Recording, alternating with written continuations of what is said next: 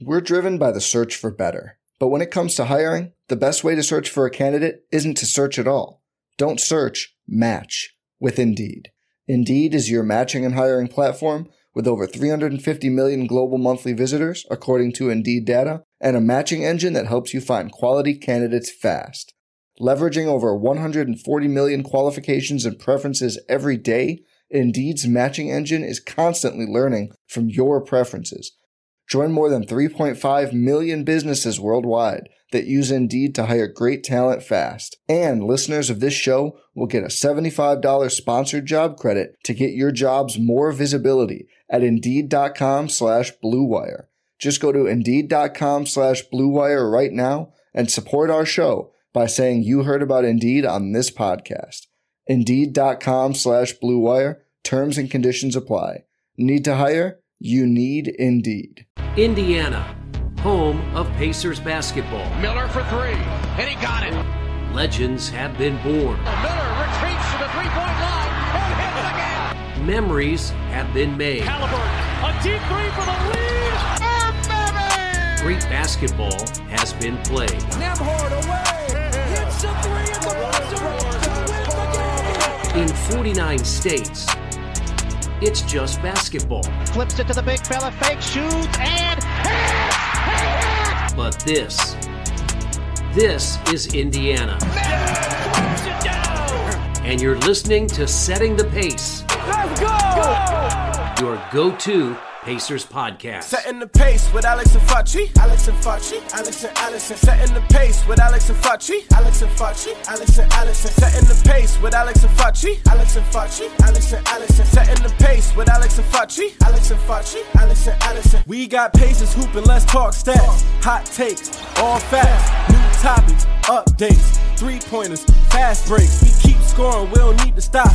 New episodes. Weekly drops. This your number one podcast. Sweeping every team. We gon' need a mop. Setting like the pace with Alex and Facci. Alex and Facci. Alex and Allison. Setting the pace with Alex and Facci. Alex and Facci. Alex and Allison. Setting the pace with Alex and Facci. Alex and Facci. Alex and Allison. Setting the pace with Alex and Facci. Alex and Facci. Alex and Allison. What is going on, Pacer Nation? Welcome back to another episode here of your go-to Pacers podcast. I'm here with Facci, and we're going to recap both the Hawks game and the Nuggets game as the Pacers are two games in on their road trip. Facci, we're one and one as we speak. What are your thoughts so far?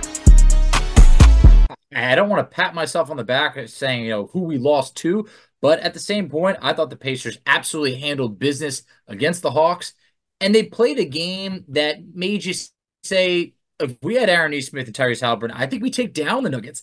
Or maybe if we just had one of the two, maybe we do win. So while there is no such thing as a, a real good loss, I was not let down by losing to the Nuggets.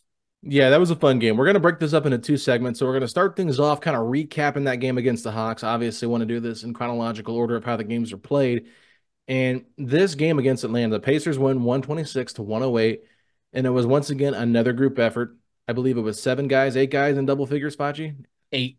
Eight guys in double, yeah, four off the bench, four that started in double figures. The Pacers shoot a franchise record 67.1% from the field. They were unstoppable.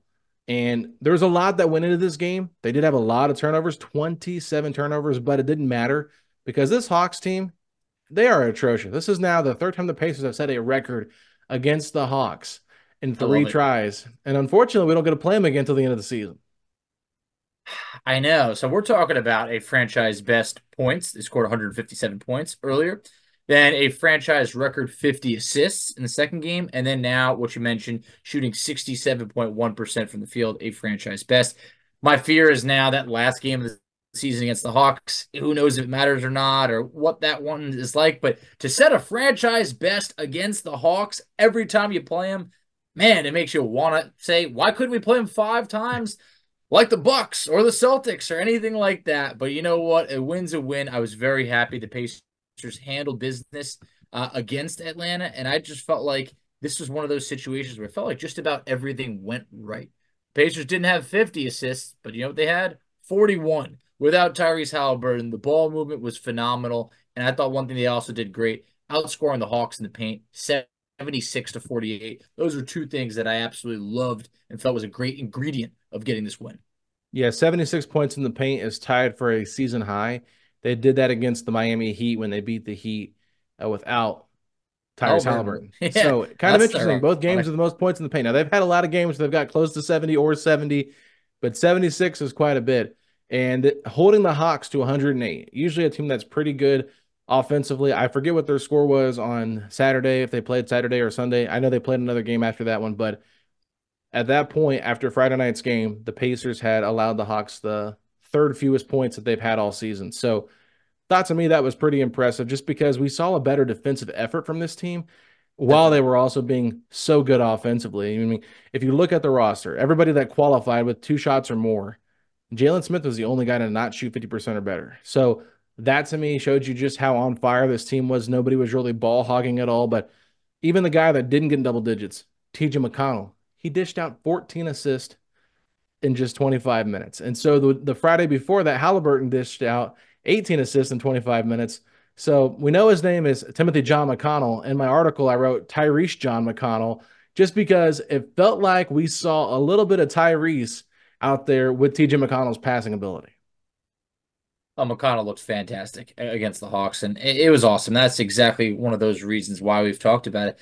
Having McConnell on this roster, it, it's it's a blessing because when Haliburton's gone down, there's plenty of times that McConnell has stepped up, or McConnell has just stepped up in games that Haliburton has also looked really good. So I think that McConnell has done a really good job this year. But overall, you mentioned it. I mean, everybody had it going offensively. One key stat that I thought that was interesting, or maybe not even not that key, was the Pacers only attempted 18 threes in this game. They made 11 of 18 to be able to win convincingly with, with less than 28 three point attempts. I mean, what was your reaction on that? That is not Pacers basketball, but I love every part of it. When I saw the points in the paint, it made a lot of sense. You know, yes, it did. That that made a lot of sense to me, just because this is a team that we we hear them preach all the time: paint to great, paint to great well, if you get to the paint and no one's stopping you, you don't need to go out to the three point line and shoot shots. And unfortunately for this Atlanta team, they can't stop a nosebleed. I mean, this is one of the most pathetic defenses I have ever seen. You know, Atrocious. they're a pitiful defensive team, and unfortunately, they take step backwards in trying to defend the Pacers, the best offensive team in the NBA. So it does kind of make sense. But even without Tyrese Haliburton, man, it is uh it is quite wild to be how how efficient the Pacers were against them. But if we want to talk about efficient, I, I, think we need to go to the bench because the Pacers just dominated Atlanta's bench. Listen to this. They outscored them 73 to 26, out rebounded them 22 to 8, and had 25 assists to the Hawks 8. That's just incredible to me. It it just felt like the Pacers' strength is really their second unit. And that's kind of what we saw last year a little bit. While Tyrese Haliburton is out, you're going to have to see this bench unit carry the team because I think if the starters can kind of stay afloat and just hang with the other team's starting five. When they play against those second units, I think the Pacers' second unit can be that much more dynamic that they can pull out games and leads for the Pacers uh, when they're when they're without Tyrese Haliburton. Just I mean they've done it all year long with him, but I'm just saying it, they need it more now with Haliburton out because that bench is their strength in terms of you know having that equalizer, maybe not having as dynamic of a starting lineup with Tyrese sideline. Oh, it's true because you look at the starters out of the starting lineup, Aaron Nesmith led the starting lineup with 13 points. Yeah. But you look at the bench, you had Obi Toppin go a perfect seven for seven from the field for 18 points and seven rebounds. Love seeing the rebounds there. Then you also had Buddy Hield with 18 points. You had Mathurin with 15. All three of those players were extremely efficient. But I also think one guy that we got to give some credit to, and I know I'm jumping around a little bit, was Isaiah Jackson. I think just lately has just played really well. And in this, in this game, he had 12 points, five boards, four steals, and three blocks. He did mm-hmm. it on six of seven shooting. Uh, there's the cra- craziest stats out there. I saw he's like he's the only player to ever have that stat line and shoot 85% or better for the field. I was like, they're just making stats up the, the, now. Like, this is such a random stat line, but it just shows how efficient Isaiah has been, but also being able to affect the game on numerous sides of the floor. The four steals, the three blocks. I mean, that that is just fantastic. All in just 18 minutes. Yeah, I want to stay on Isaiah Jackson because in the second quarter, there was two plays pretty much back to back where he got switched on to Trae Young and he blocked Trae Young's three point attempt. And I think it was just a few possessions later, he ended up ripping the ball from Trae Young when he tried to drive, drive on him. So I think that you know, Isaiah Jackson is displaying how good his athleticism can be for this team.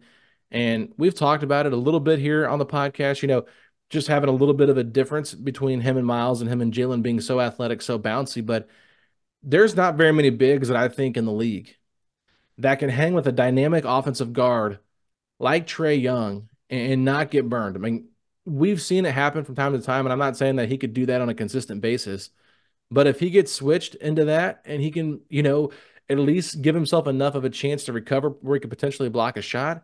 He's done that a handful of times this year where I don't know if he's necessarily blocked shots, but he's been able to close out really fast. And he might just be an inch or two away from blocking a shot. And I think that just kind of shows how athletic Isaiah Jackson is. And when he's playing like he's been playing, it, it's really, really hard to, you know, take him out of the rotation d- despite how many players are playing well at that position. But, you know, offensively, Facci, he is a very simple player. He sets screens and he lives in the paint. He's either going to be a roller or a lob threat. But I just feel like the the growth we've seen from him from year two to year three is exponentially greater than what we saw from year uh, year one to year two. He has really embraced this role, and I love the fact that when he wasn't being called upon early on in the season, he didn't get his head down and he kept working. And when his opportunity was called, he's made the most of it. And now the coaches can't keep him off the floor. He has far exceeded any type of expectations I could have had for Isaiah this year. No doubt. I will be 100% upfront and honest. And I think a lot of Pacers fans should. But we were low on Isaiah Jackson to start the regular season. There was not enough shown in the preseason and summer league for a, a third year player to be like, yo, you know what? I feel really good about him taking a leap this year. And it, has been awesome. I, and I want to make sure that I'm eating my own words here because Isaiah has played that well. But yeah, the bench was fantastic. I, I just felt that everybody that got enough playing time was able to contribute. I think the starters were able to get some rest. No one played more than 26 minutes in this game. And just across the board, I, I felt like if, if only you could play Atlanta more t- times because the way they've also defended Trae Young this year, is nothing short of spectacular. Trae Young, an all star caliber player, four of 17 in this game, and he struggled mightily the last time that these teams met. So I just feel like you looked at this Hawks team and it was just like they just look like they are just like like spoiled milk. They have expired. You need to throw them out. I mean, it is really at that point. And it just I think you had a great tweet. It was a couple days ago that it was this Hawks team was very reminiscent of the Pacers when Rick Carlisle stepped in here, and you looked at this and you just went, "They're they're they're past their deadline at this point. Mm-hmm. Like it's just there is no saving them." And I, I thought that was a great analogy. Yeah, and I feel like Trae Young's kind of similar to Sabonis in the fact that you can only play one way with him. So, yeah. you know, we, we keep hearing about Dejounte Murray being the guy that could be traded. Maybe it's Trae Young. I, I don't think that's going to happen. I think they're too tied, uh, too attached at the hip, and they had a deep playoff run with Trae Young. I think if the Pacers had had an Eastern Conference Finals run with Sabonis, maybe they aren't as willing to move him. So I do understand that. And Trae Young's had a really good season. He's just not been very good against the Pacers. I think what is it, eight of thirty-five over the last two games against the Pacers for like a minus forty-three. So it's been Ugh, pretty geez. pretty ridiculous for him. But I, I I know that this Hawks team they're they're going to continue to try to figure things out and kind of retool this roster. We uh we have an episode that came out today as well with Michael Scotto talking about you know what the Hawks could do, but I just want to give some credit to the Pacers defense because this is now Facci. At this moment, you know the Pacers have held their opponents under 120 points seven times uh, in the last 10 games, not including the Nuggets game. Now, if you want to include the Nuggets game, that'd be eight of the last 11 games they've held opponents under 120 points which is just really good to see because they've definitely embraced a new defensive scheme and it's working out for them. I, I pulled up these stats before the Nuggets game, so I want to go ahead and list them. Um, so over the last 10 games when they were 9 and 1 in that in that stretch, 13th in defensive rating in the league. They were also 8th in rebounding, Facci, ninth in steals, and 6th in blocks. So this Pacers team is in the top half of a lot of the defensive categories over the last 10 games. And I think that's definitely a huge part and um, the only real reason why I think they're actually in these games and winning these games. I don't care how good the offense is, they had to improve defensively. And those stats right there are, are, are, are proof of how they have. Oh, they, they truly have because we talked about last time. I mean, they played the Hawks twice. They, they put up over 150 points in both of those games. they found a way to convincingly beat this Hawks team by scoring under 130. I mean, mm. they hmm. scored 126, but they gave up far less points. The first time they played Atlanta, they gave up, I think it was 152 or 153. Either way, I mean, you held them 108. That is a big difference. So, you know, when you talk about that, they were 13th in, in your defensive rating over the last 10 games. There was a span where the Pacers were last in the NBA, last in defensive rating, and we were like, man, we hope that maybe we could be a top 25, a top 20 unit. We have seen the changes, in my opinion, and there's no way to prove this. I just feel that that beat down that the Pacers suffered against the Clippers I feel like was just a, a massive eye opener. They lost that game 151 to 127. And I just feel like that had to have been a wake up call for this Pacers team. And I love what we've seen now. And I, I just feel like every person owned their role just a little bit more. And it, it's great to see. The Pacers are playing some of the best basketball that we could possibly ask for right now. And what we're seeing is even without Tyrese Haliburton, this team is not folding like a lawn chair. They took down the Wizards, they took down the Hawks, and I just feel like there it doesn't seem that there's signs of a, a collapse or anything. Collectively, this group from 1 to 15 just feels better than previous years. Yeah, there's no doubt about it, Facci. I mean, this was a really good win for them to get the road trip started out. I think gave them a lot of confidence in who they are. And we saw that kind of confidence carry over into the Nuggets game. So let's go ahead and take a quick break and then we'll come back and touch on this Nuggets game. We're driven by the search for better. But when it comes to hiring, the best way to search for a candidate isn't to search at all. Don't search, match with Indeed. Indeed is your matching and hiring platform with over 350 million global monthly visitors, according to Indeed data, and a matching engine that helps you find quality candidates fast. Leveraging over 140 million qualifications and preferences every day, Indeed's matching engine is constantly learning from your preferences. Join more than 3.5 million businesses worldwide that use Indeed to hire great talent fast. And listeners of this show will get a $75 sponsored job credit to get your jobs more visibility at Indeed.com slash BlueWire. Just go to Indeed.com slash BlueWire right now and support our show by saying you heard about Indeed on this podcast. Indeed.com slash Blue Wire. Terms and conditions apply. Need to hire? You need Indeed. Hey, Pacer fans. Alex Golden here. I wanted to let you know about my new blog, The Blue and Golden. If you enjoy reading articles about the Pacers, then subscribe to my Substack, which is 100% free. You can find the blog at theblueandgolden.substack.com, or you can follow the link in the description of this podcast. If you enjoy what you're reading on the Blue and Golden, please share the blog with your family and friends. Thanks for your support of not only this podcast, but my written work that can only be found on the blueandgolden.substack.com. Now, let's get back to the show. All right, Facci, we're back, and this was a tough one. The Pacers go on the road, play the defending champion Denver Nuggets. Bruce Brown gets his championship ring and the Pacers are without Aaron Nesmith, a guy that played in the game against the Hawks. Obviously, no Tyrese Haliburton. Jarace Walker had just joined, but had been dealing with an upper respiratory infection. That's why he was not on the road trip to start out with. And then you have to include the altitude that always plays a factor in Denver, too. So Pacers lose this one by eight, and they were right there the whole time. Felt like a very competitive game and a game the Pacers could have pulled away from if they would have just hit a few baskets here and there, but unfortunately just could not get over the hump. What were your thoughts on this game? I, I honestly, and maybe I'm crazy. I think if the Pacers have Aaron Nesmith, not even Tyrese Haliburton, they might win this game because you talked about it. The Pacers hung around every time it looked like Denver was going to run away with it. Here came here came a run from the Pacers, and I and I just felt like I don't want to say I was happy with their effort in a loss, but I wasn't mad. There there was this is defending champs that we're talking about, and the Pacers lose this game by eight, and it's not one of those games where it's like, yeah, but it really wasn't that close. The score lied. Nope, the Pacers were at, at, at you know after the first quarter was tied. They trailed by three at halftime. They trailed by five going into the fourth quarter. So I, I felt like you know what? Hey, this this the Pacers had opportunities, but there was a couple things that was interesting. The Pacers failed to score 30 points in any quarter. Yeah. The first time all year, and they gave up a season high near 65% shooting from Denver. That right over there, you gotta you gotta test the Nuggets, and I felt like the Pacers weren't able to test Denver as much as they had four players score twenty or more. I tell you what, that is a tough Denver team to play against. It I mean, is. they just do so many things so well. But one of the things I was most impressed with was just the the shooting from Michael Porter Jr. Of Facci. course, 7 So 11 from, from three. I mean, it felt like every time he shot the three, it was going in, and it was he was he was wide open on a lot of them.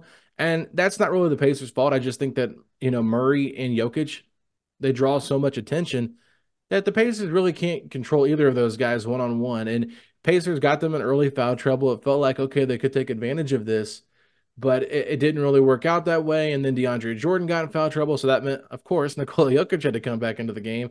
And when DeAndre Jordan fouled out, I was like, people are like on Twitter, like, yeah, kick him out of here. I'm like, no. DeAndre Jordan on the court is a uh, is a plus for the Pacers. We want DeAndre Jordan to play more than seven minutes.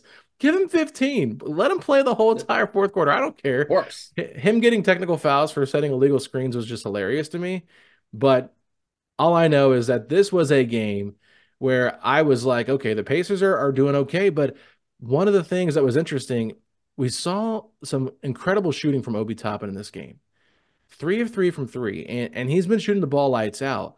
What frustrated me the most was the fact that he hit those two early threes back to back and then didn't shoot another three until the final minute of the fourth quarter.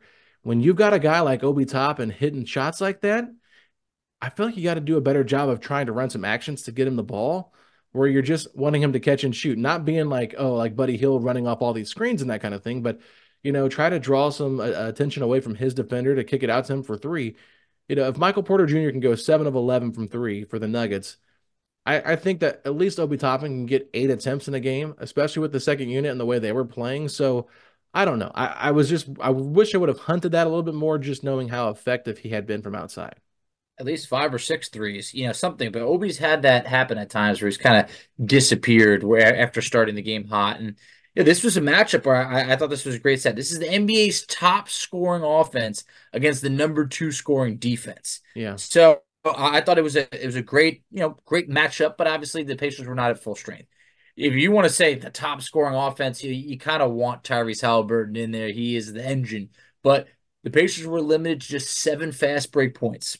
So I, I feel like that was that was a big difference, you know, in, in this matchup. They really weren't able to play the style that they want us to play. But one thing that kept them in the game, they had 21 more shots than Denver. And on the offensive glass, they won that battle 14 to 4. So I felt the Pacers did a great job, specifically in the first half, of giving themselves second chance opportunities. They were beating uh, Denver on the glass by seven rebounds. Uh, Actually, it was eight rebounds in the first half. They got out rebounded in the second half by 11. So they ended up losing the rebounding battle. I felt like Denver really came alive in that second half. In specific, Nikola Jokic. Uh, Jokic had uh, it was four shot attempts for six points in the first half. Yeah. And I went, this guy's way too good. He's going to turn it on, isn't he? He had 19 points in the second half, finishes with 25 in the game. So I felt like the second half, Denver did what they needed to do. And they are a championship caliber team. They are the reigning champs. And I felt like Indiana wasn't able to really push forward in that second half. And uh, it showed for Denver and win. Yeah, I felt like there was a stretch there in that in that third quarter, Facci, when the Pacers got up 71 to 67. The Nuggets went on a 9-0 run for about two and a half minutes, and that's when all the momentum uh, shifted from the Pacers because the Pacers came out strong. Buddy Hield had 10 points in like two and a half minutes and really got things going. But that starting lineup, they just like it was so hit or miss. I think we got to give Bruce Brown a lot of props for the way he played today. He was probably the best pacer overall. Defensively, being able to get in there and get rebounds. He led the team rebounds with 10, had 18 points, led the team in points, and also had six assists, which was the second most, I think, for the team in this game. So that was great to see. But, you know, I just felt like that bench unit, you need a little bit more from him in this game.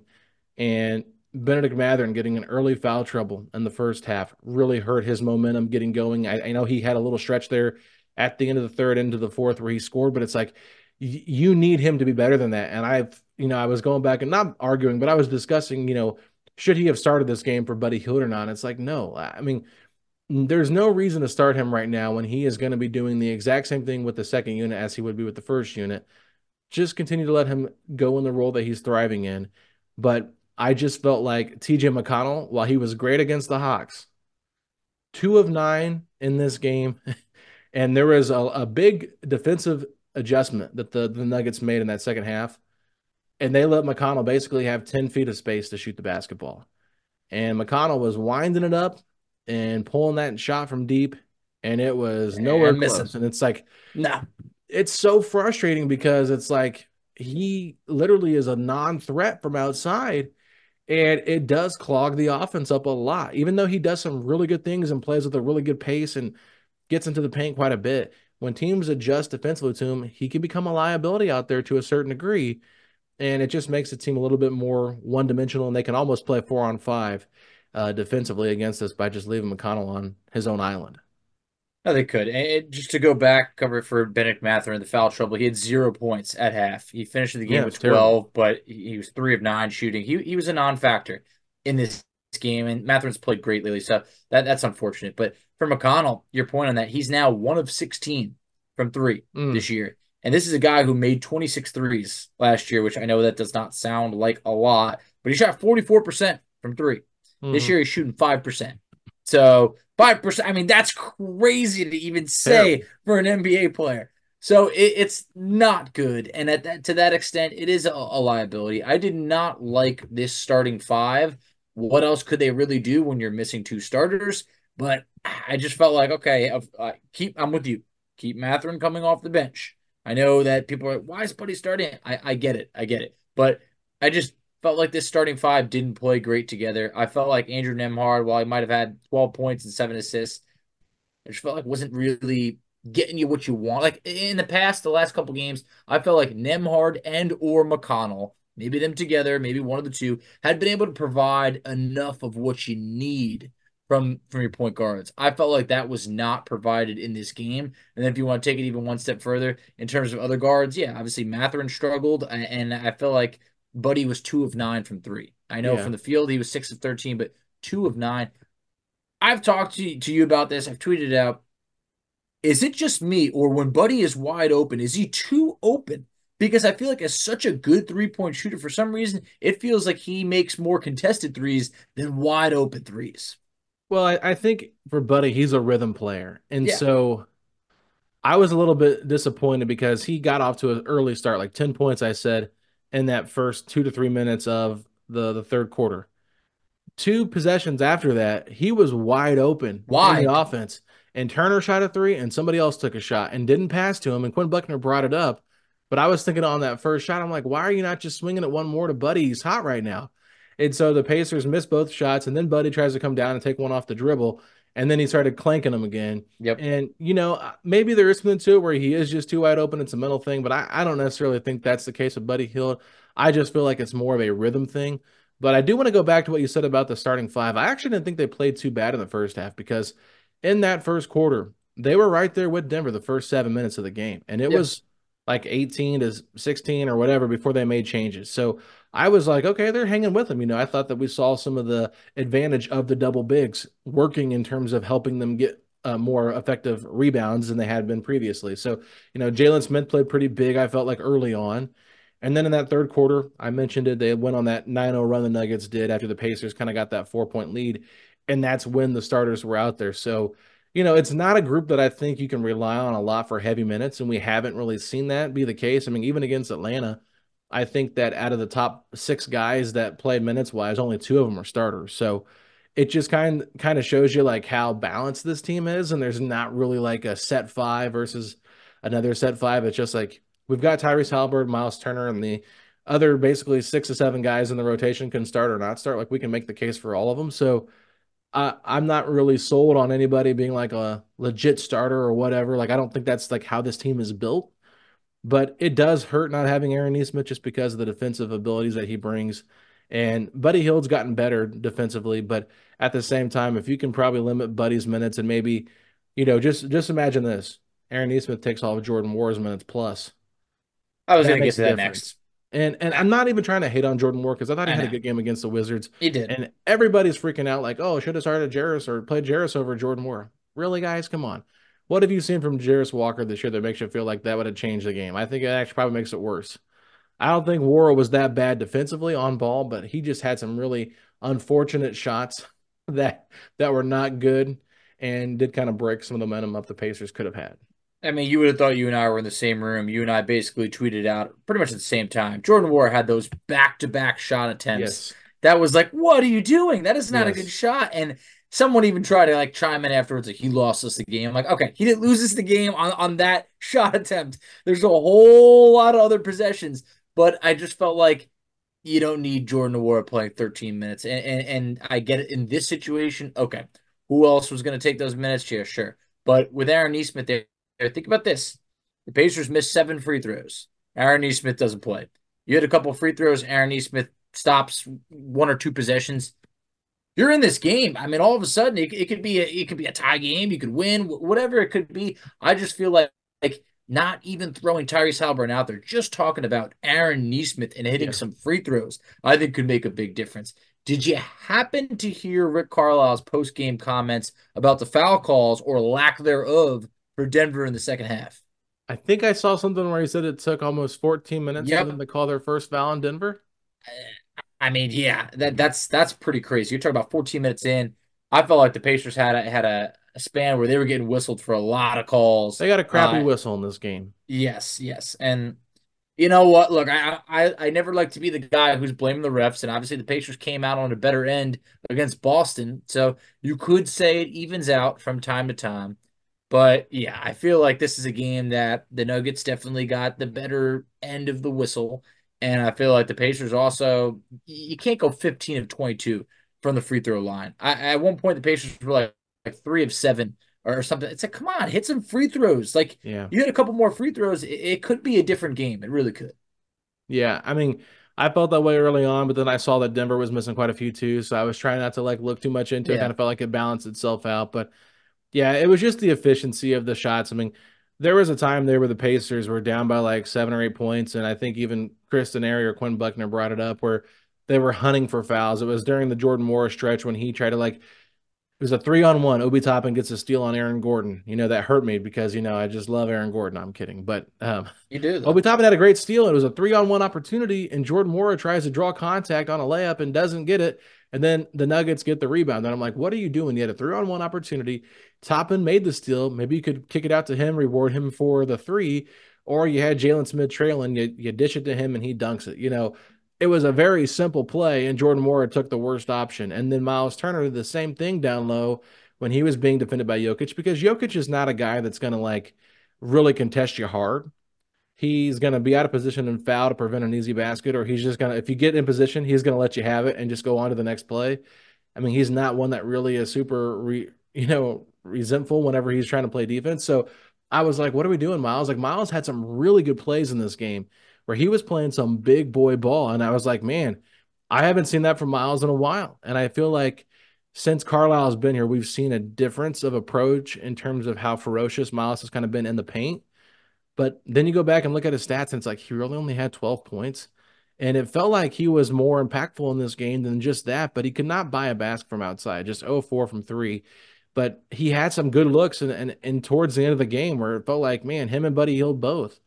And they just kept, you know, finding the iron at the bottom of the net. So I uh I was overall, like you said, I felt positive after leaving this game, just the fact that the Pacers hung hung in with this Denver team that was fully loaded. But at the same time, you know, it stinks when you're when you're in a game and you just can't pull it out and you and you can feel it the whole time. You're like, man, I just wasted my my Sunday afternoon watching this team uh just hang right in there just to leave you on the edge of your seat enough to to to disappoint you. And to an extent, I, I did. Even my wife was like, "How come we're not watching the football game?" I'm like, "Come on, baby." And we got the Pacers on, and then the, you know, football lose. game? Was there Yeah. even a game on today? Yes, there most definitely was. Uh, but it was a bad game. It ended up That's what I being mean. a bad game. That exactly. So in the end, I think this Pacers game was far closer than Green Bay versus Dallas. But at the same point for Turner, you talk about 12 points. He had 10 at halftime, just two in the second half. I, I just feel like the Indiana needed more Miles Turner in this game. To your point before, hey, if Obi Toppin's got a three point ball going, he's four or five. Why not keep feeding him the rock? Then also, you made a great point about Bruce Brown before. I saw you chirp back at someone. Someone was like, Bruce Brown's awful. Like, get him out of here, or something like that. It's like, Bruce Brown played pretty good. He, Yeah. he did play good. It was on And- Facebook, which I never get into, but they were like, "Can't stand Bruce Brown." I was like, "Why are these comments coming right now when he's got 14, 8, and 6 with a quarter and a half left to play? And he's like the leading scorer, leading rebounder, and assist man. What are we talking Yep. about here?" shot eight of 16 and it, it was just like crazy yeah let us in like virtually every category you know but you could tell that this one like bruce wanted this one a little bit more like you could just see it was like against his old team the return to denver getting his ring like you know what i really want to show them and it's like he did have a good performance and i don't care what the plus minus says uh, for in this situation because none of the starters really played well but i just feel like i i know from the eye test Bruce Brown had it going. He had 10 rebounds in a situation where your second lead, you had one other person have more than four. Actually, yeah. Well, that's crazy. I mean, the Pacers had two players with more than four rebounds in this game. I just feel like that that can't happen. You need a little bit more. Jalen Smith, just three rebounds. You know, Turner had four. I mean, come on. You need more Yeah. guys to step up on the glass. And I, that's what I mentioned before. I felt like in the second half, Denver really stepped up on the glass, ended up out rebounding the Pacers by 11. That's a big difference because that's what Indiana had going for them in the first half. Denver made the changes. Overall, just like you, not a bad loss. Felt like it could have been a win. In this situation, Aaron Nesmith did get some rest. I wish we could have had him out there. You know, obviously Haliburton, there was no expectation of him being out there. But and for Jarace Walker, if you're dealing with an upper respiratory issue, it doesn't help to be playing in Denver with the high altitude for anyone who's you know really banging at the TV and yelling where where's Jarace Walker. That is most definitely a a reason that could uh, aid into not playing him tonight. Yeah, I'm getting kind of irritated with all the comments almost every game about Jarace Walker. It's like, guys, what are your expectations at this point? We're almost halfway through the season. We're Walker's not a winning. part of the rotation. We're winning. We're playing great basketball. Yes, Rick Carlisle is going to trust a three or four year a three or four year player and Jordan Nwora over Jarace Walker against the defending champs and a really tough game, tough environment. I mean, you don't even have. I, I think honestly, and I think I tweeted this out at somebody. Here's how the pecking order went for today's rotations. Jordan Nwora as the 10th man, play a nine man rotation, Jarace Walker. That's how it was basically set up. The Pacers would have rather played a nine man rotation than played Jarace Walker in this game just because he's not ready for this moment. I'm so, I, I, I'm, I'm trying to be nice and not get too upset because I understand we want to see Jarace Walker get minutes, but like it's not the right time. This Pacers team is clicking. They're trying to win games. He's coming back from a sickness. He's he's really not shown that he can be a part of the rotation yet. And the and the coaching staff, who has done an incredible job all season long, doesn't feel like he's quite ready yet, then why are we not trusting them? This team is currently sixth in the Eastern Conference, but they're tied for fourth based on their record. So let's just relax. They're playing good basketball. They're in a good spot.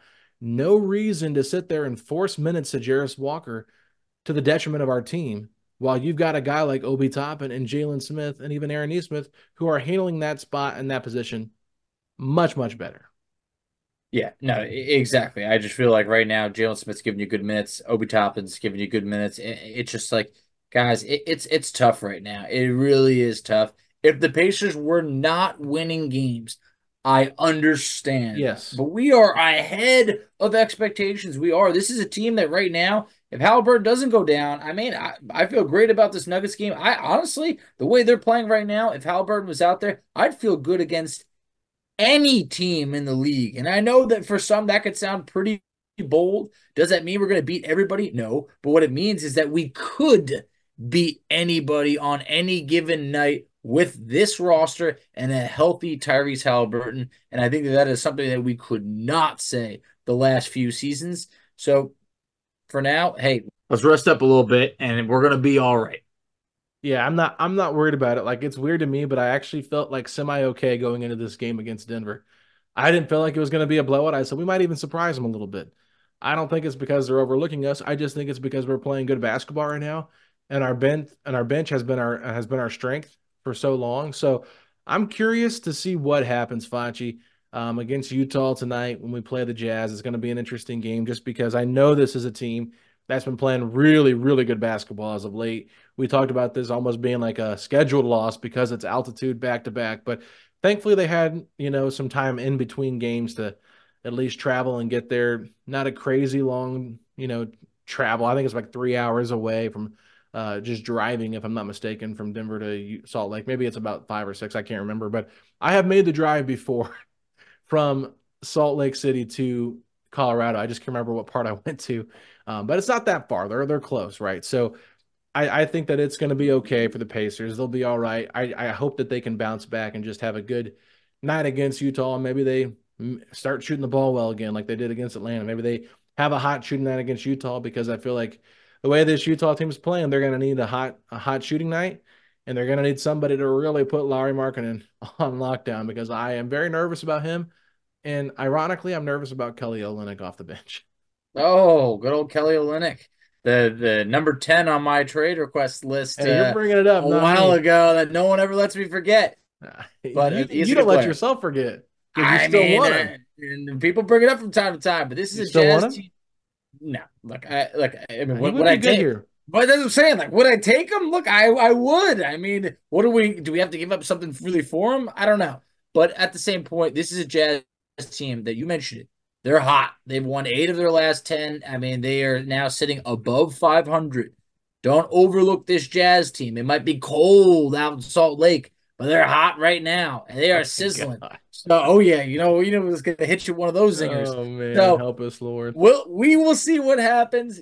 I really hope Aaron Nesmith returns, but overall, the NBA has done a much better job of doing these West Coast road trips where it's like you're traveling a little bit compared to flying all over. Because think about this: they just the Pacers played Atlanta, and then they flew essentially fully across the United States to play Denver. Yeah, That's not a not an easy trip to make. Now you're staying in just a couple hours, and, and that's fine. But overall, hey, we knew this West Coast road trip was not going to be an easy one. So far on the road trip, the Pacers are one and one. We said, hey, if you can be three and three, not bad. If you can go four and two, now we're really talking. We'll see what happens against Utah. We will see what happens, Facci. But with that being said, I think we're it's a good time to wrap this one up here. So I hope you guys enjoyed both the recaps of the win against Atlanta and the tough loss against the Denver Nuggets. Facci, go ahead and tell the people where they can find us at on social media. Absolutely. So you can find us on Twitter at PacersPod STP. You can find Alex on Twitter at Alex Golden NBA. I can be found on Twitter at underscore FACCI. You can find us on Instagram at PacersPod STP. You can find us on Facebook at Setting the Pace. You can find us on TikTok at Setting the Pace. And Alex, tell them where they can check us out on YouTube. Ladies and gentlemen, go to youtube.com slash setting the pace on Pacers podcast where you can find all of our post-game podcast recaps. I think that's a lot of fun when we do those over there with our video on so you guys can see our beautiful radio faces. But, you know, I want to thank everybody already because you guys have done uh, a good job of leaving us ratings and reviews. We've seen the recent ones that have come in, but please don't stop there. If you have not left us a five-star rating and review and you like what you're listening to, please go ahead and do that. And if you haven't subscribed to the blue and golden substack.com, I would appreciate a subscribe a subscription over there. They are free of charge. You can pay if you like, but I do not charge it for any of my reading. It's all on a donation type of basis. So with that being said, Facci, if you're hoping the Pacers can bounce back and take down the Utah Jazz to get back on the winning streak here for this road trip, then hit me with those three words. Let's go, Pacers.